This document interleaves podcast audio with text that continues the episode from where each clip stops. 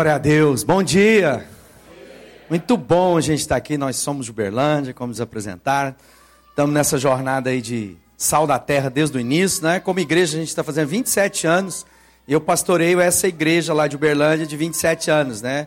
É a mais é, a primeira igreja é, sal da terra do Brasil.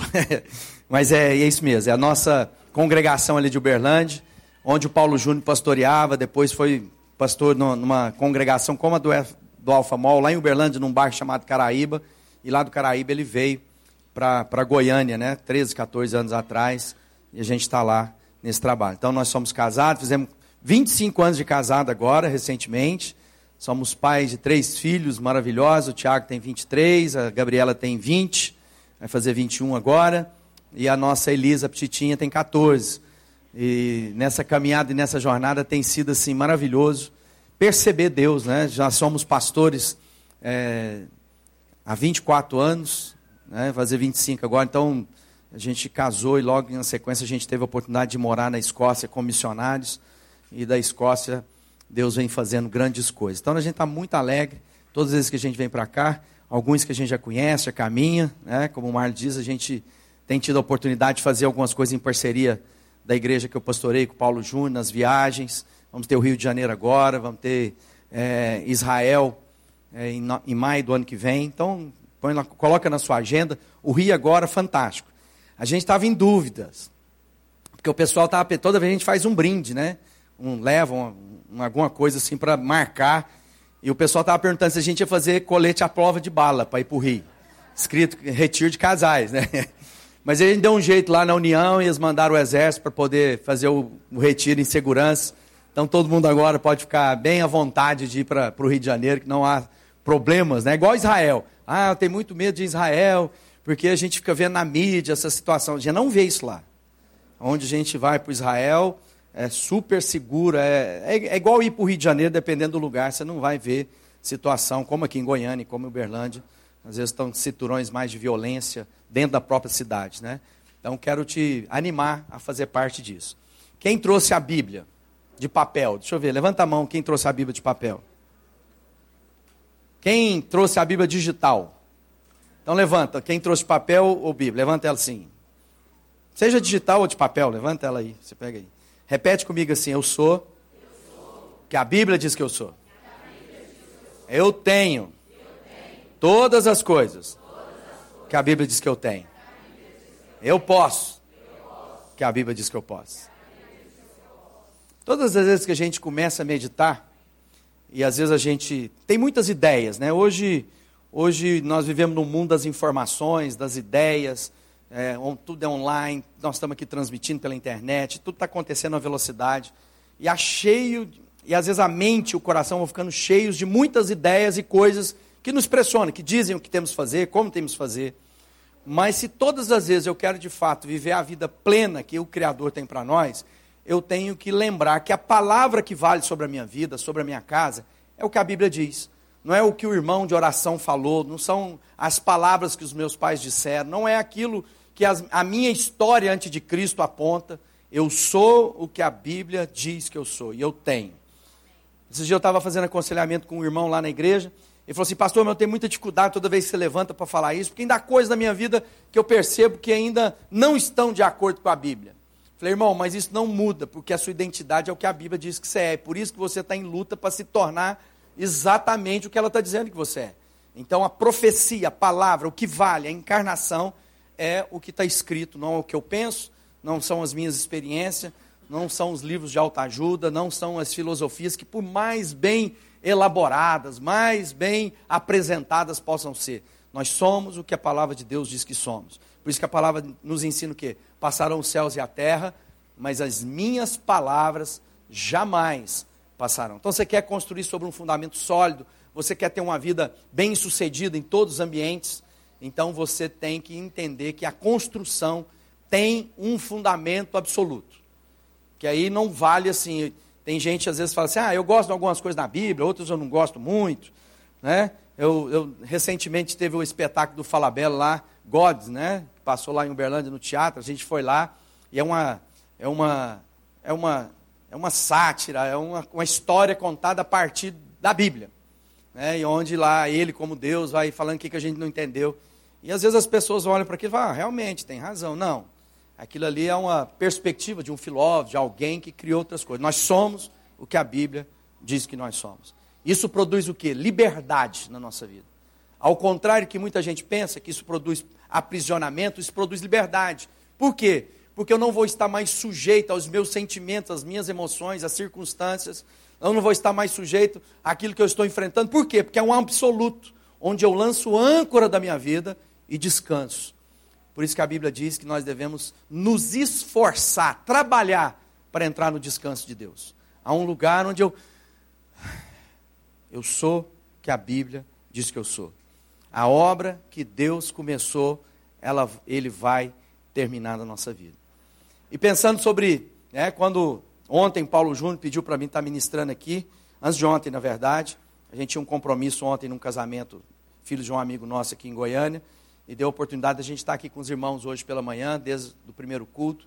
Eu estava lá porque eu estava preparando, a gente, tá, a gente trabalha com séries lá na igreja, hoje é um dia especial, e eu fiquei pensando, Deus, eu tenho preparado essa mensagem para o domingo em Uberlândia, né?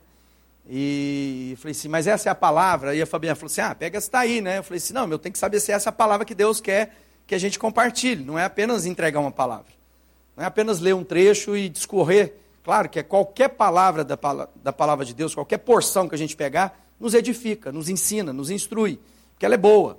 Ela é apta para ensinar, corrigir, preparar todo homem e mulher para a vida que Deus tem mas aquela palavra do momento, aquilo que é assertivo da parte de Deus no momento importante da nossa vida.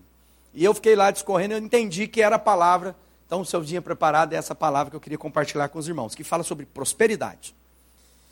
Qual o problema de falar de prosperidade nos nossos dias? Porque há dois, duas coisas. Primeiro, ou a gente despreza, a gente fala que isso, ah, isso aí não é assim, porque Jesus era muito simples, e era. Então ela pode ser desprezada, ou ela pode potencializar o que tem de pior na vida do homem, que é ganância e avareza. Então, todas as vezes que a gente fala de prosperidade, eu creio, quem quer prosperar aqui? Todo mundo quer prosperar, não é verdade? Porque prosperidade não é apenas riqueza, é também geração de riqueza. Mas prosperidade vai muito além. Porque eu digo, tem falado isso lá na minha congregação, que o mais miserável dos homens é aquele que no fim da sua vida a única coisa que tem é dinheiro que a única coisa que sobrou foi dinheiro. Mas a prosperidade que Deus tem para nós é muito além disso. É vida que Jesus promete. Eu vim para que tenha vida e tenha vida em abundância. E o princípio da abundância, o que, que é? Que ele diz porção dobrada, recalcada, sacudida, transbordante.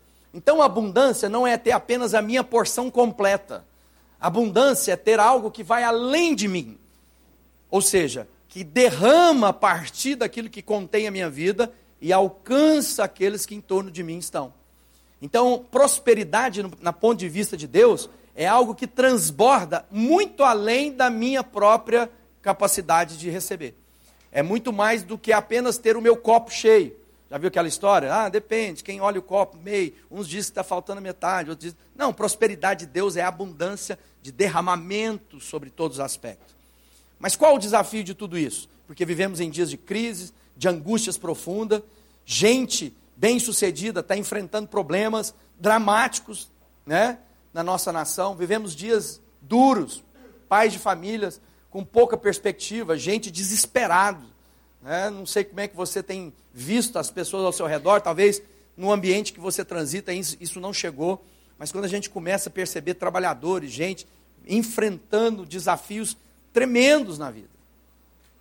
A gente tem que lembrar das promessas. Que Deus disse que não deixaria os seus filhos mendigar do pão, que Ele traria a porção acostumada, que Ele daria abundância sobre todos nós e que o nosso Deus é um Deus que prospera. Prospera em todos os aspectos, na sua vida conjugal, na sua vida é, como homem, como mulher, né, nas diversas coisas que, que Deus tem. Eu não sei se você sabe, é, estava falando mais cedo, né? Tem um curso chamado Crown, lá é muito bom, fala sobre finanças. A gente está fazendo ele em Uberlândia também. Jesus falou na Bíblia mais de dinheiro do que qualquer outro assunto. Parece um contrassenso nos dias de hoje, que a gente fica meio assim, ah, falar de dinheiro. Né? A Bíblia fala mais de 2.350 vezes só no Novo Testamento sobre recursos. Então significa que isso é importante, porque se não fosse importante, Jesus não trataria tanto sobre isso. E por que, que é importante? Porque Deus quer falar que quem não está rico é porque não serve a Deus? Não, isso é mentira de Satanás, do diabo. Porque Jesus diz que ele mesmo não tinha onde reclinar a cabeça. É porque Deus sabe que há um Deus que se equivale a Ele, que toma o nosso coração. Sabe qual é? Riqueza, dinheiro. Então Jesus diz assim: você não pode servir a dois senhores, ou você vai aborrecer a um ou a outro. Você não pode servir a Deus e as riquezas. Ah, então está dizendo que todo mundo tem que ser pobre? Não, estou dizendo que todo mundo tem que ter Deus como Senhor da sua vida. Porque o dinheiro é um ótimo servo, mas um péssimo senhor. E tem muita gente, o que, que é que nos assenhora? Tudo que nos domina. Então nós somos assenhorados, coisas nos dominam. E pode ser a sua mulher, pode ser o seu marido, pode ser o seu status, pode ser os diplomas na sua parede, pode ser aquelas coisas que são mais importantes do que Deus. Por isso que Jesus diz: olha, ninguém que não está disposto a abrir mão de tudo pode me seguir. Isso é uma palavra dura para nós. Você está disposto a abrir mão de tudo? E ele está falando tudo, porque lá ele cita desde família, bens e tudo não pode ser meu discípulo. Por quê? Porque ele sabe que para herdarmos o reino de Deus, há uma necessidade do absoluto senhorio de Cristo sobre o nosso coração. A nossa salvação é gratuita. Sois salvos pela graça, por meio da fé. Isso não vem de você. Ninguém compra salvação. Ninguém foi salvo porque é bonzinho, pelas boas obras que fez, porque distribuiu comida para os pobres no Natal, porque é um bom patrão. Ninguém é salvo por isso. Não é salvo porque você veio para o sal da terra ou por qualquer outra congregação, ou por qualquer outra igreja. Nós somos salvos pelo único ato de justiça, cravado na cruz do Calvário, pelo sangue precioso do Cristo, que morreu no meu lugar, no seu lugar, para que eu e você tivéssemos vida e vida abundante. Ponto. Agora, para viver uma vida com Deus, Deus diz: Eu quero a sua vida inteira. Então, agora, nós precisamos ter a entrega da nossa vida completamente. Ninguém vai experimentar o que Deus tem vivendo com Deus mais ou menos. E nos nossos dias, desgraçadamente, o que mais tem é vivendo uma vida, gente vivendo vida com Deus mais ou menos. Gente que cocheia entre muitos deuses, ora quero, ora não quero, agora me convém, eu tenho medo de Deus azarar minhas coisas, por isso que eu quero ficar perto de Deus, mas também não gosto muito de Deus, porque ele tem mania de mexer em tudo na minha vida. Então eu quero Deus? Quero. Então eu tenho que aprender. E aí, pensando sobre isso, eu me lembrei de um texto que é muito importante, eu gostaria que você lesse comigo, lá em Mateus, no capítulo 25, e nós vamos ler juntos, no verso 14, são 16 versículos, então presta bastante atenção, porque isso tem a ver com a nossa caminhada, a nossa jornada, de sermos encontrados fiéis diante de Deus. Porque a Bíblia diz assim: os que perseverarem até o fim serão salvos. Né? Aqueles que Deus tem chamado. Então, Evangelho de São Mateus, no capítulo de número 25, no verso 14 em diante, diz assim: Pois será como um homem que, ausentando-se do país, chamou os seus servos e lhes confiou os seus bens. A um deu cinco talentos, a outro um, dois talentos, e outro um talento. Cada um segundo a sua própria capacidade. Então partiu. Verso 16. O que recebera cinco talentos saiu imediatamente a negociar e com eles ganhou mais cinco. O outro, do mesmo modo que recebeu dois, ganhou outros dois. Mas o que recebeu um, saindo, abriu uma cova, escondeu o dinheiro do seu senhor. Depois de muito tempo, voltou o senhor daqueles servos e ajustou conta com eles. Então, o senhor foi lá e viajou. Mas antes de viajar, ele confiou dinheiro, dons, talentos a vida de alguns. E depois voltou da sua viagem. Né?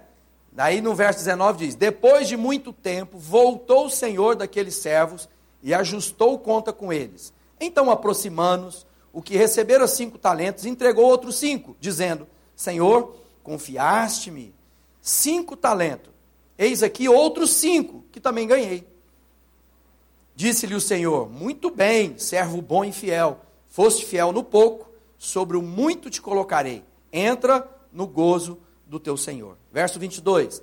E aproximando também o que recebera dois talentos. Disse, Senhor, Dois talentos me confiaste. Aqui tem outros dois que ganhei. Disse o Senhor: Muito bem, servo bom e fiel. Foste fiel no pouco, sobre o muito te colocarei. Entra no gozo do teu Senhor. Chegando por fim, o que recebera um talento, disse o Senhor: Sabendo que é homem severo, que ceifas aonde não semeaste, e ajunta aonde não espalhastes, receoso, escondi na terra o teu talento. Aqui tens o que é teu. Respondeu, porém, o Senhor: servo mau, negligente, sabias que ceifa onde não semeei e ajunta onde não espalhei? Cumpria, portanto, que entregasse o meu dinheiro aos banqueiros, e eu, ao voltar, receberia os juros do que é meu. Tirai, pois, o talento e dai ao que tem dez, porque todo o que tem se lhe dará, e terá abundância e ao que não tem, até o que tem lhe será tirado. Servo inútil, lançai fora para as trevas, nas trevas, e ali haverá choro e ranger de dentes. Amados, é uma palavra que diz respeito a nós. Ali é uma ilustração. Essa mesma parábola, alguns estudiosos dizem que lá está lá em Lucas, mas lá ele fala de uma forma diferente mas que pode ser um texto similar que cada autor do, do, do, dos evangelhos registrou de uma forma distintas. E a gente vai aproveitar parte de uma e parte de outra para a nossa re reflexão dessa manhã. Então, ali está dizendo a respeito de uma figura que, que aponta para o próprio Jesus, para Deus, que é a figura do Senhor. E dos servos, que ficaram cuidando enquanto ele saíra de viagem, que somos nós, os discípulos de Cristo. Quem aqui é discípulo de Jesus? Assim, eu sou. Amém? Então, diz respeito à nossa vida. E agora nós vamos aprender uma coisa interessante. Porque ali, em algumas Bíblias, fala de talento, outras Bíblias falam de, de denários, outras Bíblias falam de, de, de moedas, outras Bíblias falam de dinheiro. Dependendo da versão, você vai encontrar. O fato é que talento, naquela circunstância, primeiro começou com uma unidade de peso. Então, era uma forma de medir né, o valor das coisas pelo seu peso na sequência se tornou valor monetário. Então, um talento dizia a respeito do, do, do valor que se tinha em dinheiro. Aqui nós estamos aprendendo o seguinte: Deus está falando, olha, eu vou dar na sua vida uma porção para que você trabalhe até a minha volta. Isso diz a respeito, que está lá no curso, no curso do Crow, que é mordomia. O que eu tenho feito com aquilo que Deus confiou a mim para administrar. Mais recentemente, talento também, algumas pessoas começaram a fazer leitura sobre os nossos dons, as nossas habilidades, né? a nossa, a, a, toda a expertise, intelectualidade, todo o potencial humano que está na minha vida. Seja o que for, seja como médico, como advogado, como jardineiro, ou seja, o seu talento. Quando a gente fala, que pessoa talentosa. Mas ela aponta primeiramente para uma unidade de recurso. E aí eu quero saber, e nós queremos saber para nós hoje, né, nós devemos fazer uma reflexão, o que eu tenho feito com a porção de tudo isso que Deus colocou na minha vida. Por quê? Porque Ele vai voltar e vamos prestar contas diante dele do que dele recebemos. Primeira coisa, não é nosso, é dele. Até o servo que foi chamado de inútil disse para o senhor dele o que? Está aqui o que é teu. Então, para que nós sejamos encontrados servos bons e fiéis, nós precisamos ter a consciência do senhorio absoluto de Deus sobre tudo. E aí, quando a gente pensa sobre isso, lá em 1 Crônicas 29 diz assim: olha só que coisa linda. Tu és grande e poderoso, glorioso, esplêndido e majestoso. Tudo que existe no céu e na terra pertence a ti. Tu és o rei o supremo governador de tudo. Toda riqueza, prosperidade vem de ti. Tu governas todas as coisas com o teu poder e com a tua força. Podes tornar grande e forte qualquer pessoa. Daqui está falando de onde vai vir a prosperidade e riqueza? Do inferno? Não, de Deus. Então Deus está dizendo que Ele é aquele que vai confiar a nós né, para que nós possamos fazer. Mas como eu disse, temos uma dificuldade de falar sobre isso. Você sabe quando você deixa de ter apego a dinheiro? Quando você não despreza os ricos e nem se a senhora dos pobres. Todas as vezes que a gente faz isso, nós temos dificuldade com o manejo do dinheiro.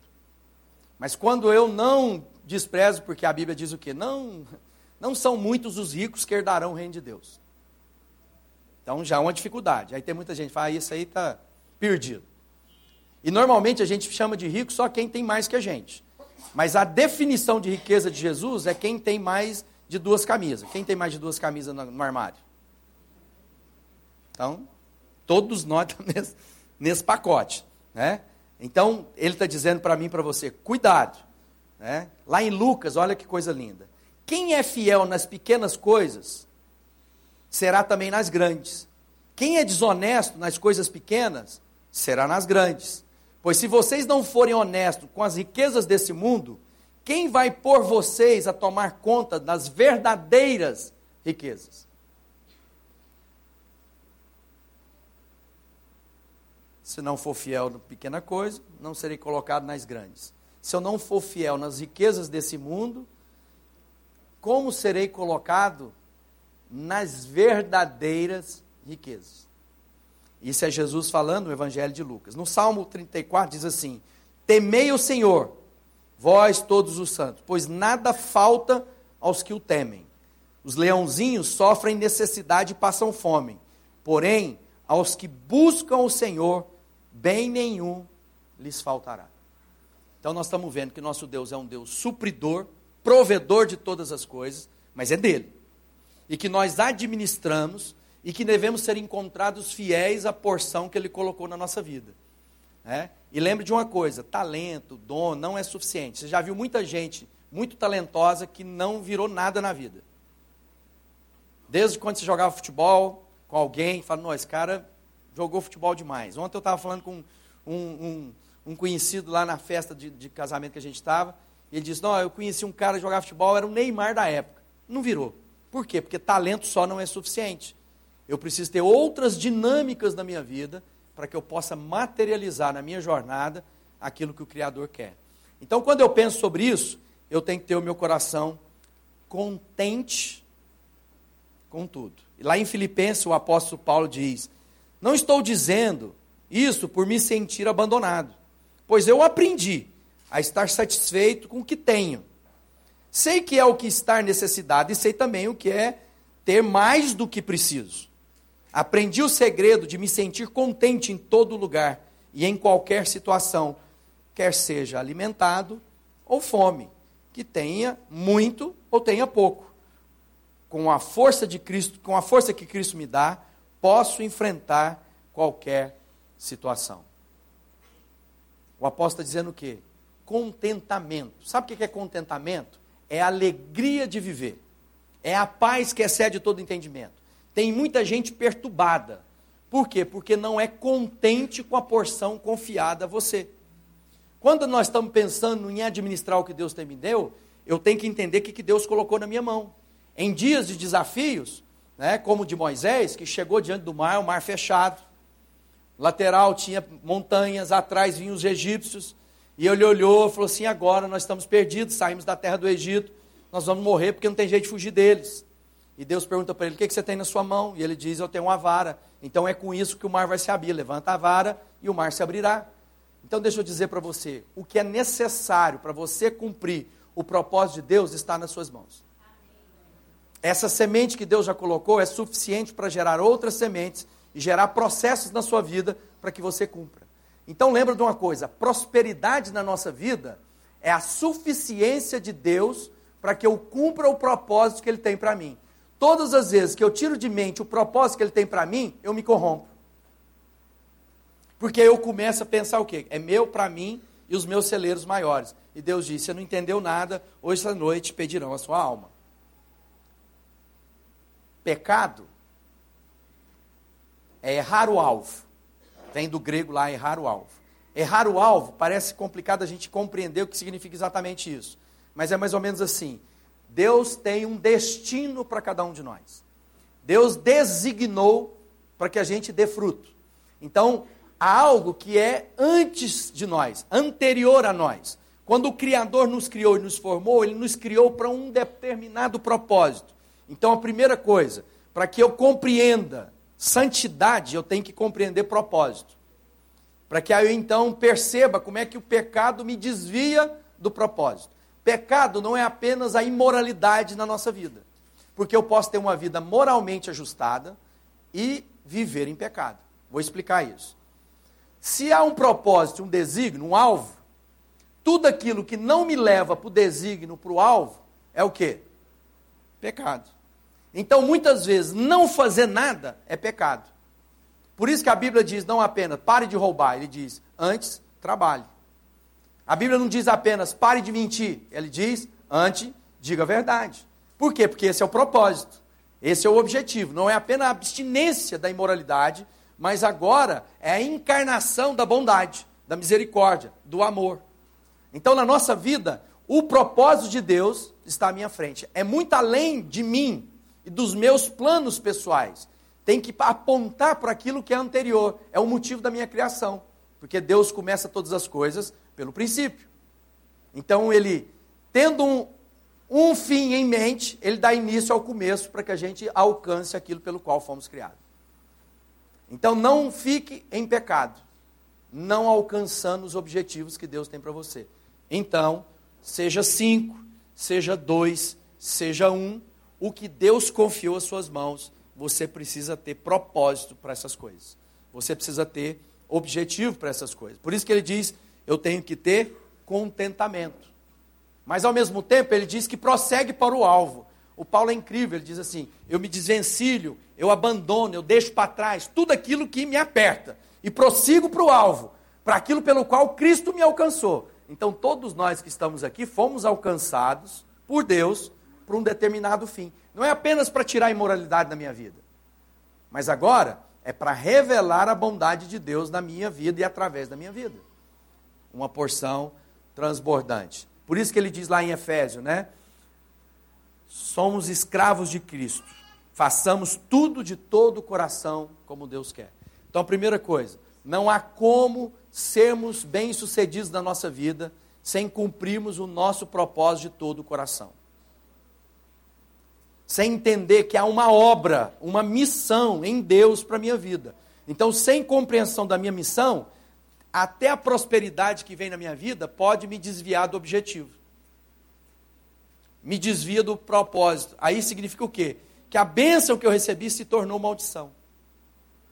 E tem muita gente amaldiçoado porque ficou deslumbrado pelas bênçãos que de Deus recebeu. Como mordomos, deixou de ser fiel àquilo que Deus tem para a sua vida.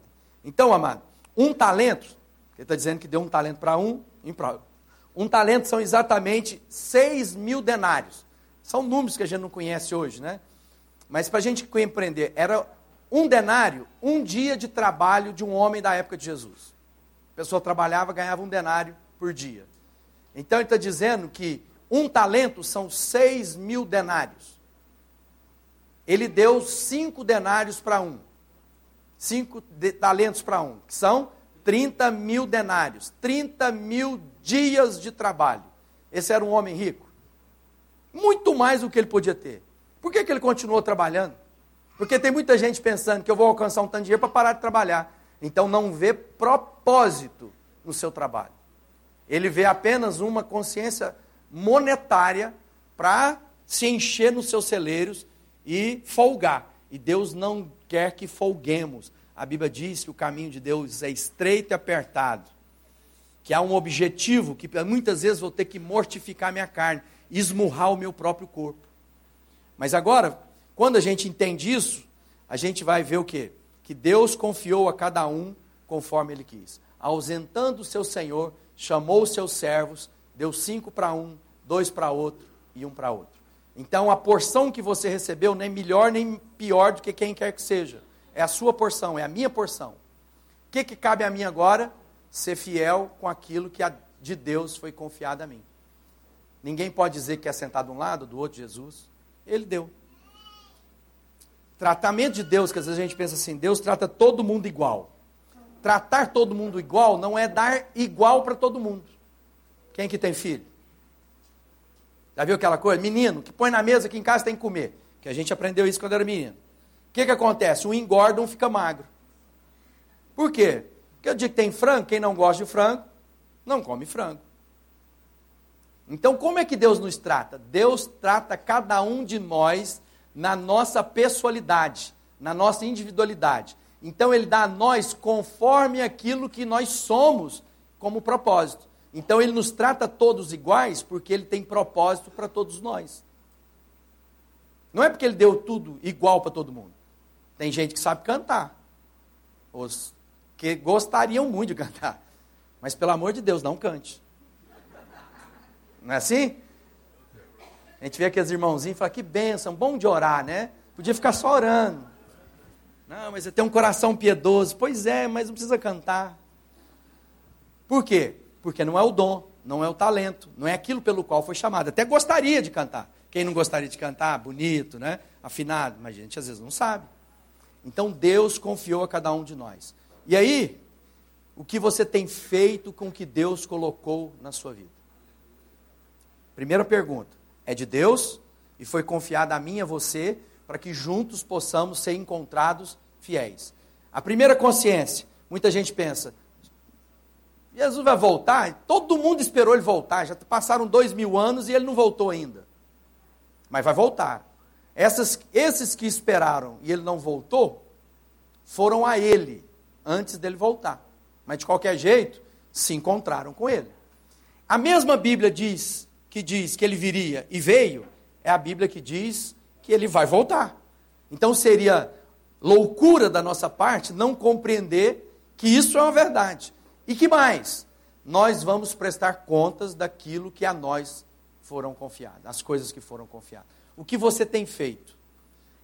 O interessante é que aquele que recebeu cinco e o que recebeu dois, imediatamente saíram para trabalhar. Parece que há uma certa prontidão no coração do verdadeiro discípulo. Ele não é aquele que deixa para depois, ele não é procrastinador de tempos e épocas. Ele é aquele que diz: é para fazer, então eu vou trabalhar para Deus.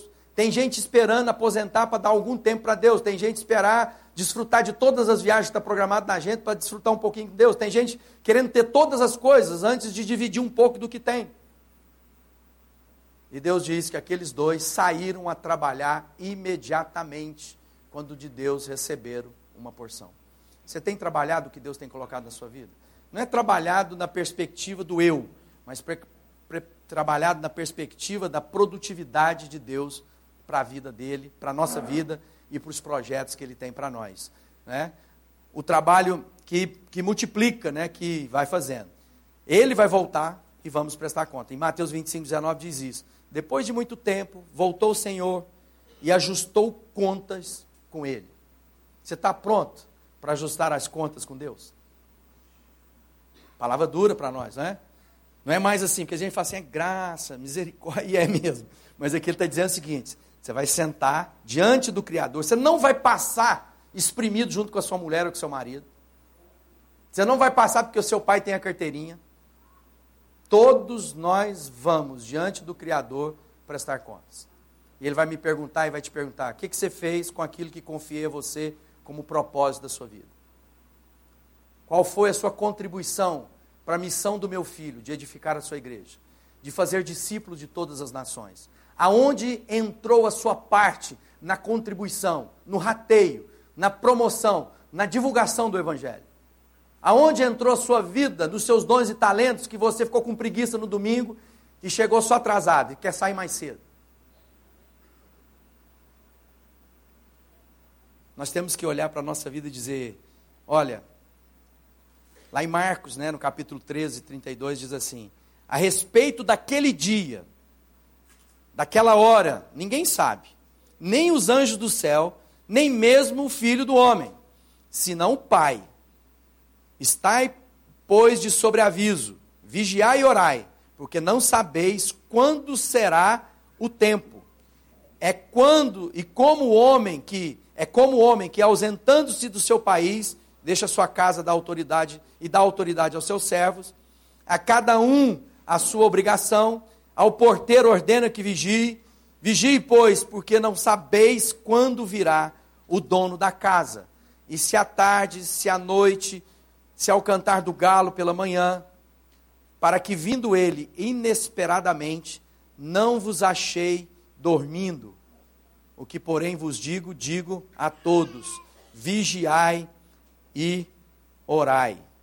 Você tem sido vigilante? Na perspectiva não de ter medo de Deus, mas de estar, de estar pronto a estar diante dele. Porque quando ele voltar, não vai ter tempo mais. E a gente vai ver isso aqui agora. E o que mais me chama a atenção desse texto é algo que poucas vezes na Bíblia fala. Alguém uma vez interpelou Jesus e falou assim: Tu és bom? Ele diz: Bom só o meu pai. Mas agora o servo escuta do seu senhor algo interessante. Ele diz assim, né, quando chegou lá no verso 20: Aproximando deles o que receberam cinco, entregou outros cinco. E também o que recebeu dois, entregou outros dois.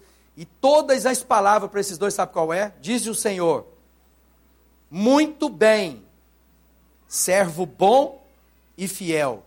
Foste fiel no pouco, no muito te colocarei. Olha que declaração de Deus a respeito daqueles seus filhos. Servo bom e fiel.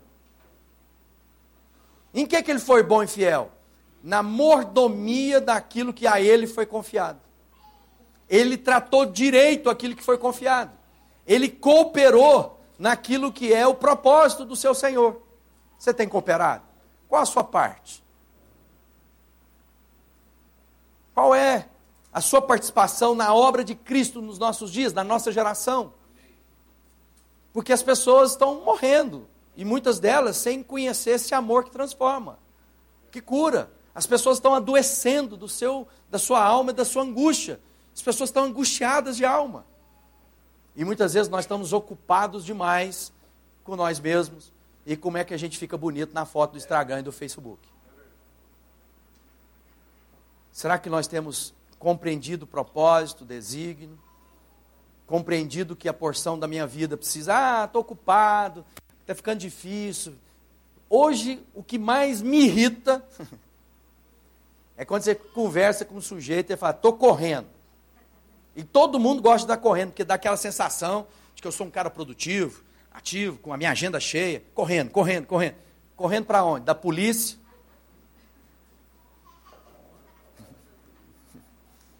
Ou correndo a carreira que Deus propôs para você. Porque Paulo diz, né? Eu cumpri o propósito, cumprir a carreira que para mim Deus propôs. Você está na carreira de Deus? Você está no objetivo de Deus? Se você continuar na sua vida, na direção que você está indo, você vai se deparar, né? Na jornada e o fim é o propósito. Quando Paulo chega e diz, né? Estou pronto. A minha vida agora foi entregue como oferta de bebida derramada. Por quê? Porque cumpri o propósito. Hoje, for o dia de se deparar com o Criador, você pode dizer isso? Ou você está embriagado demais porque Deus te deu cinco talentos? Te deu 30 mil dias sem trabalhar porque você já ganhou. Porque tem muita gente pensando que eu quero juntar um dinheiro para parar de trabalhar. Não conhece propósito. Porque o, o dinheiro que transborda da minha vida tem que ter propósito. E o propósito é a missão de Cristo. E o propósito é levar esse evangelho que transforma a vida como transformou a nossa. É porque nós somos devedores daquele que não conhece a Cristo. É isso que a palavra de Deus está dizendo. O seu dom, o seu talento, em todas as coisas da sua vida, você tem sido fiel. Há um propósito que precisa ser avaliado. Por outro lado, né, quando nós olhamos Deus falando, ele diz, né, lá em Lucas, que eu falei que era o texto similar, né, entre Mateus 25 e Lucas 19, Diz assim: compareceu primeiro e disse: A tua mina rendeu 10, que é outra unidade de talento lá, que é, é menos do que o talento. Respondeu-lhe o Senhor: Muito bem, servo bom, porque foste fiel no pouco, terás autoridade sobre dez cidades. Veio o segundo dizendo: A tua mina rendeu cinco. E ele disse: Terás autoridade sobre cinco cidades. Então o que, que ele está dizendo? Deus vai colocar mais coisas na sua vida para que você administre para o reino. Mas eu tenho que ter consciência de reino, não de posse. Eu tenho que ter consciência de propósito e não de lerdeza ou de folga. Tem muita gente folgada nos nossos dias. E aí deparamos com o último, que é o infiel. Diferente dos dois primeiros que saíram a trabalhar, esse outro, em alguns aspectos, nós podemos dizer que esse foi um cara equilibrado, seguro. Porque ele começa o discurso dele dizendo assim: Deus, Senhor, sabendo que o Senhor é um servo austero, duro, e se você pegar a tradução da palavra lá, é quase assim, é aquela austeridade que a gente está chamando a atenção de coisa ruim. Tipo assim, o Senhor é chato demais, Senhor é difícil demais, então está aqui o que o Senhor me deu, estou te devolvendo. E o, servo, e o Senhor virou para aquele servo e disse: Você não sabendo que eu era difícil assim, você deixou o dinheiro enterrado. Você devia ter pelo menos colocado no banco para gerar juros, para você devolver alguma coisa com rendimento. O que, que isso nos ensina? Que devolver para Deus apenas aquilo que Ele nos confiou não é suficiente.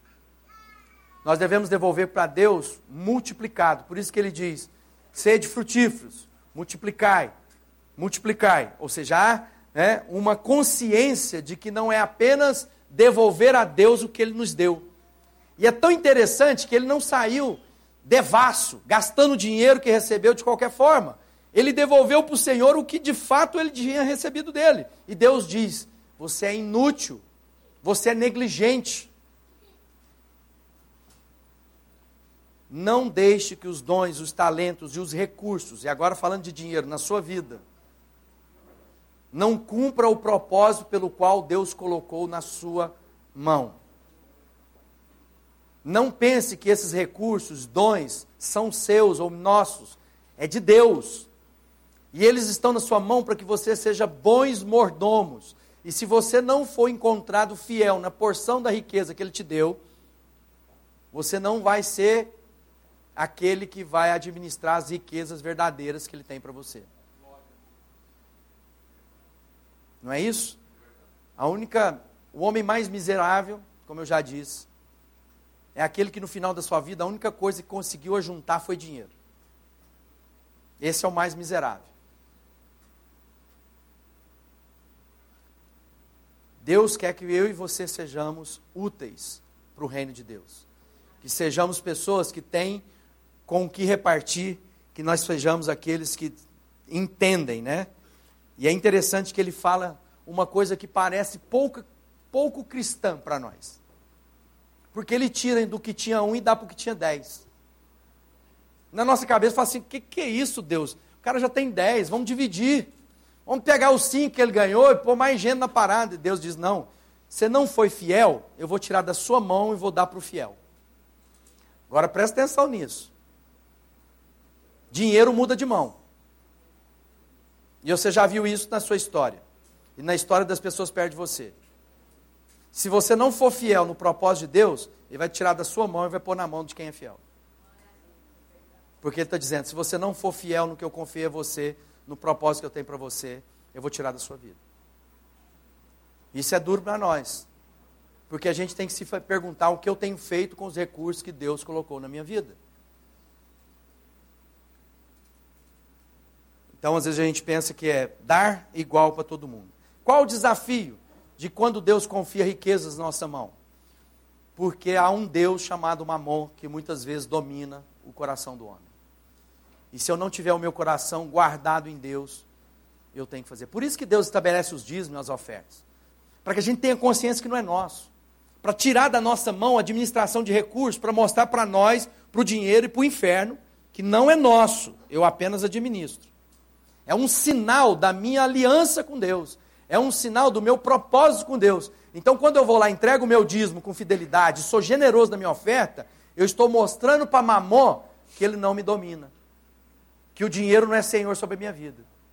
Ah, pastor, mas falar de dinheiro nesses dias, a mídia que a gente vê na televisão, tão difícil. Logo hoje você vai falar isso, que tem um convidado comigo hoje. Amado, Jesus falou mais de dinheiro do que qualquer outro assunto na Bíblia. Mas não é porque ele quer que a gente fique ganancioso com dinheiro é porque a gente saiba administrar o dinheiro que Ele vai colocar na nossa mão. para que a gente não fique nos manuais de administração, porque Deus quebrou a economia da época. Quando ele estabelece Israel como nação, e quem foi em Israel ver como é que a benção da prosperidade está naquele país, primeira coisa que Deus fez, falou: vou fazer de vocês um povo. E vou explicar para vocês. Vocês não vão trabalhar todos os dias. Como assim? Todas as nações trabalham todos os dias. Vocês não. Um dia é meu. Para mostrar para todo mundo que vocês são meus. Não fazia senso. No mundo de competitividade, no mercado mundial já girava. Você vai lá em Israel, você vai ver os portos. A gente visita lá o Mediterrâneo. Tudo aquilo era loucura. E mais, tudo que vocês ganhar e gerar, vocês vão apresentar 10% para a obra que eu tenho lá no templo.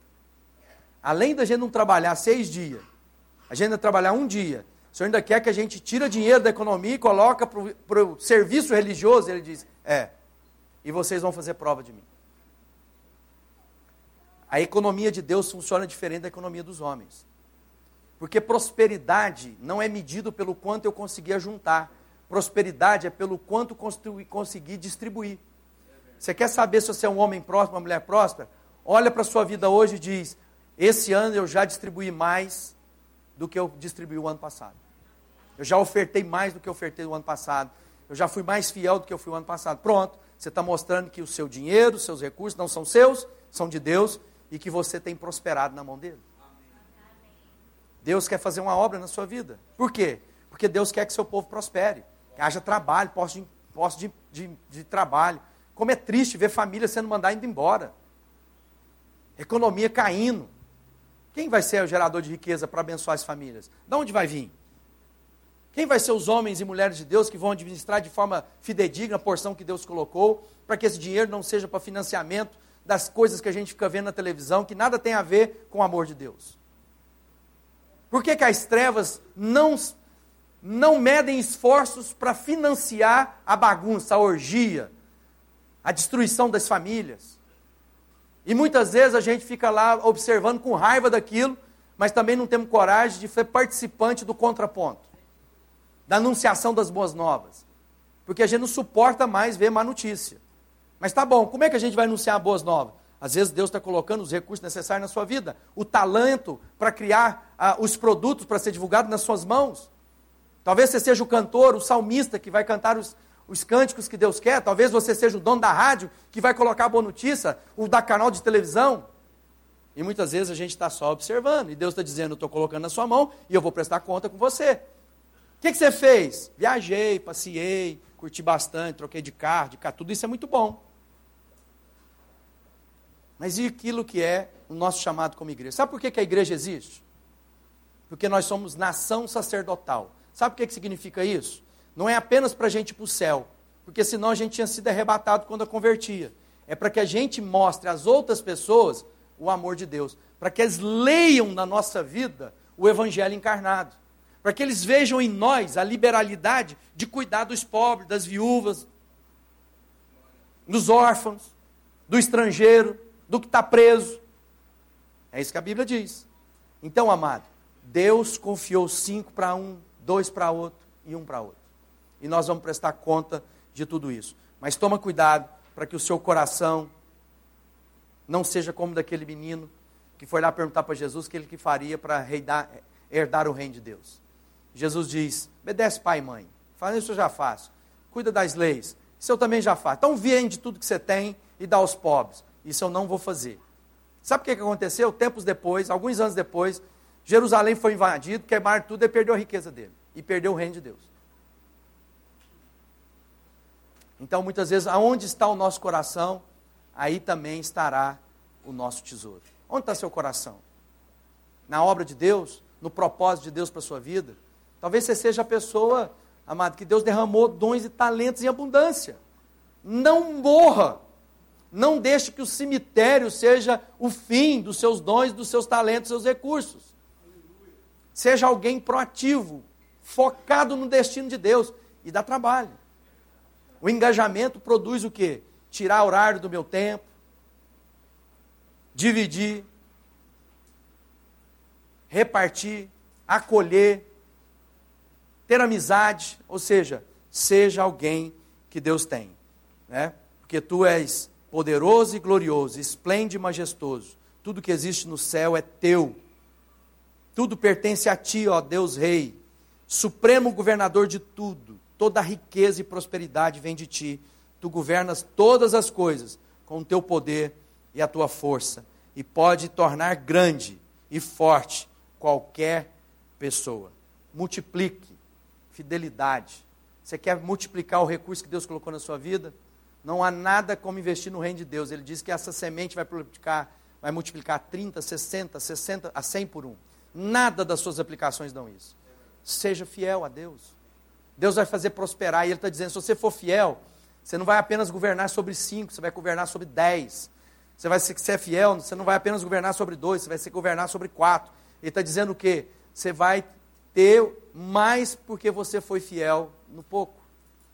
Não esconda de Deus o que Ele tem para a sua vida. Entrega com fidelidade, marca a sua vida com tudo isso. Seja fiel, né? é o que Deus está dizendo. Semeia a tempo, fora de tempo, multiplica. Lá em Mateus, para a gente encerrar. Ao que respondeu, porque a vós outros é dado conhecer os mistérios do reino dos céus. Mas aqueles que não lhes é concedido isso, pois ao que tem se lhe dará, e terá em abundância, mas ao que não tem, até o que tem, lhe será tirado. Se não há fidelidade, mano, será tirado. Deus quer usar a sua vida, sejamos fiéis, compreendamos, ó Pai, que Conversando ontem nesse casamento com um amigo muito querido meu, e ele falando com, isso, ele perguntou assim: o que, que você vai ministrar amanhã lá na igreja? Eu fui contar um pouco disso. Ele falou assim: ele perdeu um filho recentemente. Ele falou assim: muitas coisas na minha vida mudaram depois que eu perdi meu filho. Primeiro, porque hoje eu tenho muito mais do que eu pensei que ia ter na vida. Então, nada me deslumbra mais. Eu falei para ele: mas você tem que pensar em propósito.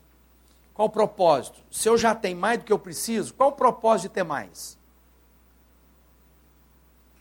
Se não houver um propósito de Deus para a minha vida, eu vou morrer de angústia. Então, quando eu penso em, em gerar riquezas, eu tenho que ter propósito. Eu tenho que ter objetivo, porque senão, daqui a uns dias não faz sentido. E como nós temos visto que para muita gente não faz sentido, se envolve em tantas coisas que nada tem a ver com aquele lugar que ele está. Gente que se tornou alcoólatra, viciado em sexo, tantas coisas, porque perdeu sentido, já não faz sentido a vida.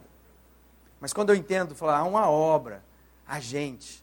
E ele falou assim, e na sua vida, o que você quer? Eu falei assim, eu sou muito grato, porque eu também tenho recebido tanto de Deus, muito mais do que eu mereço. Mas uma coisa me inquieta a minha alma. Eu não quero sossegar, eu vou viver a minha vida para contar para as pessoas o amor que eu conheci. Porque eu sei quem era o meu coração, como era o meu coração antes de conhecer esse amor e como é que é a minha vida agora com esse amor. Amém. Quando a gente cantou aqui, iniciar, esse é o hino da minha vida, né? Jesus Cristo mudou meu viver. O amor só conheci em canções que falavam de ilusões, mas agora é diferente. Cristo fala a toda a gente e ele mudou meu viver. Não há nada, nada que se compare a nos engajarmos na missão de Cristo para a nossa vida. Que é revelar ao mundo o amor do Pai. Que é materializar esse amor em ações, não é apenas em discursos religiosos, mas em ações. Ações que provam e provocam. Eu tenho dito que eu quero viver uma vida que precisa ser explicada.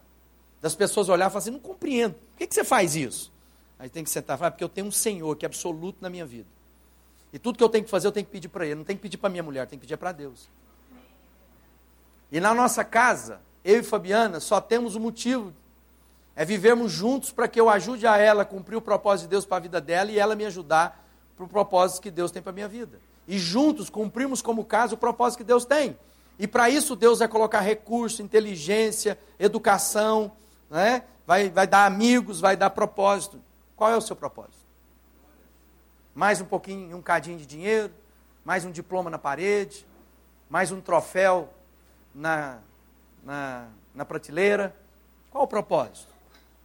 Agora, quando a gente pensa, quantas pessoas não conhecem desse amor? E agora pela manhã, a única coisa que tem é dor de cabeça da ressaca de ontem. E a vergonha do que fizeram. E às vezes estava tudo lá, alegrinho. Nós estávamos lá na festa, todo mundo dançando. Eu falei, está vendo? Muita gente aqui está vivendo personagem. São personagens. Não é o que de fato. Uma vez eu fui numa festa de casamento e estava um amigo meu lá. Eu falei, como é que está a vida? Ele falou assim, cara, bom demais. Toda melhor fase, mulherzada, mulherada, pegando todas, eu ouvindo. Aí acabou de falar o tanto que a vida dele estava boa. Aí eu abracei ele daquele abraço demorado. Falei para ele assim: se você precisar de mim, sou seu amigo, viu? Esse homem começou a chorar, de dar convulsão, assim, ó, de choro. Cadê a vida que ele disse que tinha? Cadê aquela alegria? Casca. Porque põe a cabeça no travesseiro, vazio, angústia. E sabe como vai encher o seu coração de alegria de vida? Cumprindo o propósito de Deus. Ninguém vai ser feliz sem cumprir o propósito de Deus. Ninguém vai encontrar vida abundante sem cumprir o propósito de Deus. Você pode estar com a sua casa painelada, você pode frequentar os melhores lugares do mundo e você vai perceber que no final comida é comida e vai sair lá por baixo. Porque é o que a Bíblia diz, que a única coisa que retém na nossa vida é Cristo, o resto é latrina. Quero orar pelo você, para que Deus te dê graça, nos dê graça nessa manhã. Põe a mão aí no seu peito, fala com Deus agora. Eu não sei quais são os seus dons, qual a quantidade de talento, quantos anos de trabalho você já tenha juntado. Eu sei o seguinte: se você não trabalhar no propósito de Deus, amado, Deus vai tirar da sua vida e vai colocar na vida de outro. Mas se você for fiel nas riquezas desse mundo, Deus vai te colocar em verdadeiras riquezas na sua história. A paz. Tudo que o homem deseja, amado, é paz.